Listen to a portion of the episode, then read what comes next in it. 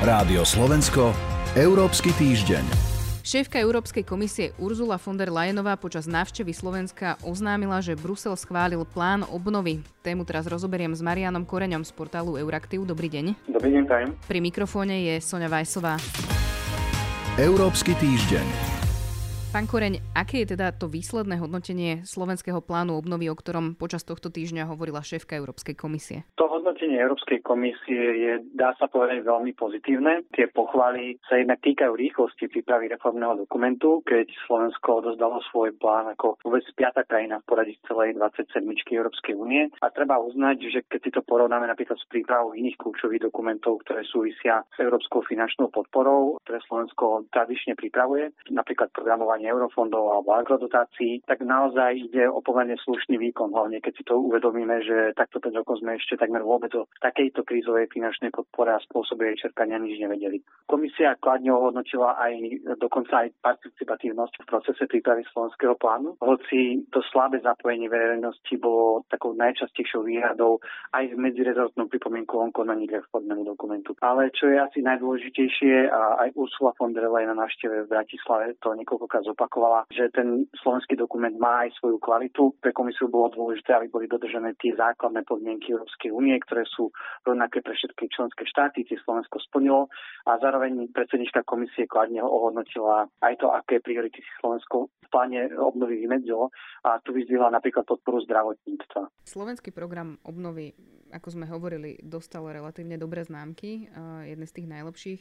Ťažšia časť je ale aj podľa vášho komentáru pred nami. Čo sa bude teraz diať? Ten náš plán musí schváliť ešte Rada Európskej únie. To by malo byť v priebehu jedného mesiaca. Čiže tie prvé peniaze, ak aj všetko pôjde tak, ako má, ak Slovensko splní všetko, čo má, tak tie prvé peniaze zhruba nejakých 13 prvých platieb z toho 6,3 miliardového balíka, to je nejakých 823 miliónov. Slovensko dostane najskôr za nejaké 4 týždne. Potom ale, ako ste povedali, byť už tá ťažšia časť, to je tá implementácia. Ako vieme, Slovensko je šikovné pri príprave veľkých počtov strategických dokumentov a politik, ale väčšinou je potom problém ich preniesť aj do praxe. Čiže to bude ešte určite väčšia výzva ako príprava toho národného plánu obnovy, keďže Slovensko sa zaviazalo splniť rôzne cieľa a milníky a ak ich nesplní, tak jednoducho peniaze z Európskej únie nedostane. Čiže to je aj niečo nové úplne pre Slovensko, je to napríklad niečo iné ako v Eurofondu. V tomto smere ale teda zaujali tento týždeň vyjadrenia ministra financí Igora Matoviča, ktorý informoval o tom, že Slovensko dostane o 900 miliónov menej. Je pravda, že Slovensko môže prísť o takýto balík peňazí a vlastne prečo? To je dobrá otázka, na ktorú ale úplne presne neodpovedá ani ministerstvo financí. Ide o to, že tých 6,3 miliardy eur, o ktorých sa už dlho bavíme, ktoré má Slovensko dostať v plánu obnovy, je vlastne taká orientačná suma. Slovensko má v tejto chvíli isté, teda ak splní všetko, čo má 4,4 miliardy eur, no tých zvyšných 30 prostriedkov sa podľa európskeho nariadenia vypočítava podľa vývoja hrubého domáceho produktu, alebo zjednodušene povedané podľa toho, aké sú dané krajiny hospodárske škody spôsobené pandémiou a teda ide o roky 2020 a 2021. Európska komisia pri tých pôvodných výpočtoch alokácií vychádzala zo svojej jesennej prognózy z roku 2020, ktorá bola práve v prípade Slovenska o niečo pesimistickejšia ako je teraz. A na druhej strane tie dopady pandémie ešte dneska neviem úplne presne odhadnúť do konca roku, môžu kľudne ešte naraz. V každom prípade treba ale povedať, že nie ide o žiadny trest za úspech, ako to nazval aj minister financí Matovič, ale o logickú podmienku zo strany Európskej únie.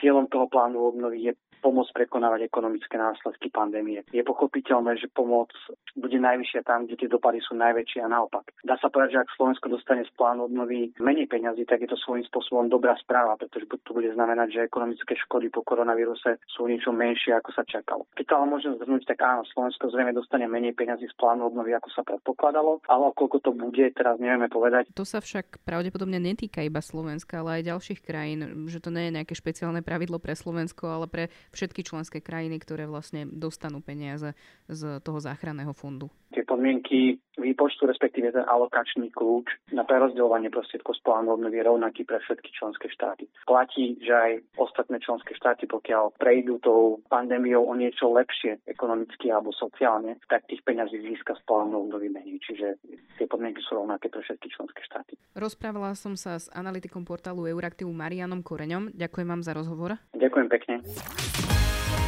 Európsky týždeň. Pokračujeme v Európskom týždni a hovoriť teraz budeme o maďarskom zákone, proti ktorému sa postavila časť európskych krajín a o ktorej sa debatovalo aj počas tohto týždňového samitu lídrov Európskej únie.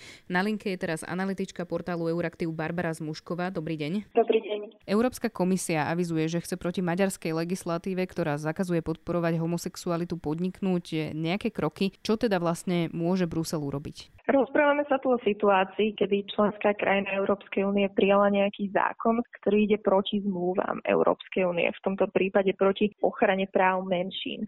Európska únia alebo komisia je ale notoricky neschopná takéto situácie riešiť. Proti Maďarsku pravdepodobne začne tzv. infringement procedúru, zažaluje ho na súdnom dvore EÚ, ktorý môže vydať stanovisko, že majú tento zákon zmeniť a môže tam prísť k nejakým finančným sankciám. Ale tomu zvyčajne predchádzajú roky listov o vážnom znepokojení, ktoré v praxi nič nedokážu urobiť.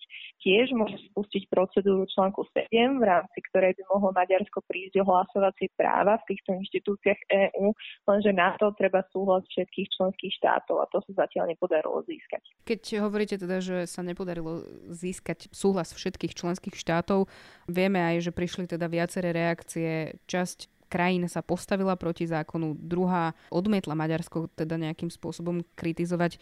Čiže ktorým krajinám sa táto legislatíva nepáči a čo kritizujú a potom naopak, ktoré e, vlastne Maďarsko a Budapešť podporujú? Treba si uvedomiť, že tu nejde o manželstva, tu nejde o adopciu detí. Maďarsko tým zákonom zakázalo, aby médiá a školy vôbec hovorili o tom, že LGBT ľudia existujú. A toto hodili ich do jedného vreca so sexuálnymi pre predátormi.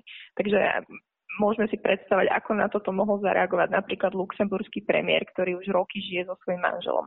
Holandský premiér napríklad tiež povedal, že Maďarsko by podľa neho nemalo byť členom EÚ, ak sa bude takto správať. 18 členských krajín sa pridalo k vyhláseniu, v ktorom vyjadrujú podporu LGBT komunite a celkovo tá nálada je taká, že Maďarsko týmto zákonom zašlo za hranicu. Na takto silné slova na samitoch EÚ jednoducho nie sme zvyknutí. Maďarsko ale našlo tradičných spojencov v Poľsku a Slovensku a tiež sú tu krajiny ako Slovensko, ktoré zostali prakticky ticho. Premiér Heger na samite nezaujal nejaký jednoznačný jasné stanovisko. Ale tie ostatné reakcie sú naozaj výnimočne odsudzujúce, takže sa nedá vylúčiť, že pre tentokrát sa niečo v tých unijných inštitúciách zlomí a príde k nejakým skutočným následkom. Ono vlastne po internete kolovala aj taká mapa tých krajín, ktoré podporujú to vyhlásenie. To boli väčšinou západné krajiny a tie, ktoré sa nepridali k nejakému spoločnému vyhláseniu, to boli vlastne tie východné. Áno, je tam Slovensko, Polsko, Česko, Cyprus, Chorvátsko, Portugalsko a Rumúnsko a ešte Portugalsko, ale ono je tam vlastne preto, pretože ono je kvôli tomu, že šéfuje Rade EÚ neutrálne, takže naozaj tam je to rozdielne veľmi východné a západné. Trochu to kopíruje taký ten rozkol o hodnotách. Tieto krajiny nemajú už legalizované napríklad manželstvo LGBT ľudí, ale tu sa nerozprávame o takýchto hodnotách. Toto je niečo, s čím by aj Slovensku malo samozrejme súhlasiť, pretože ani my nepodporujeme mlčanie o tom, že títo ľudia naozaj existujú alebo nedávame ich dokopy naozaj s pedofilmi. Takže tak, ako to vlastne hovoria tí ľudia naozaj v zákone maďarskom ide už o úplne inú kategóriu nejakého postoja k LGBT ľuďom. Maďarský premiér Viktor Orbán ten zákon odmieta zmeniť a tvrdí, že je namierený proti zneužívaniu detí. Rozprávala som sa s Barbarou Zmuškovou. Ďakujem vám za rozhovor. Ďakujem aj. Počúvali ste posledný diel relácie Európsky týždeň pred letnými prázdninami. Do vysielania sa vrátime v septembri. Za pozornosť pri počúvaní ďakujú portál Euraktiv a Sonja Vajsová. Rádio Slovensko, Európsky týždeň.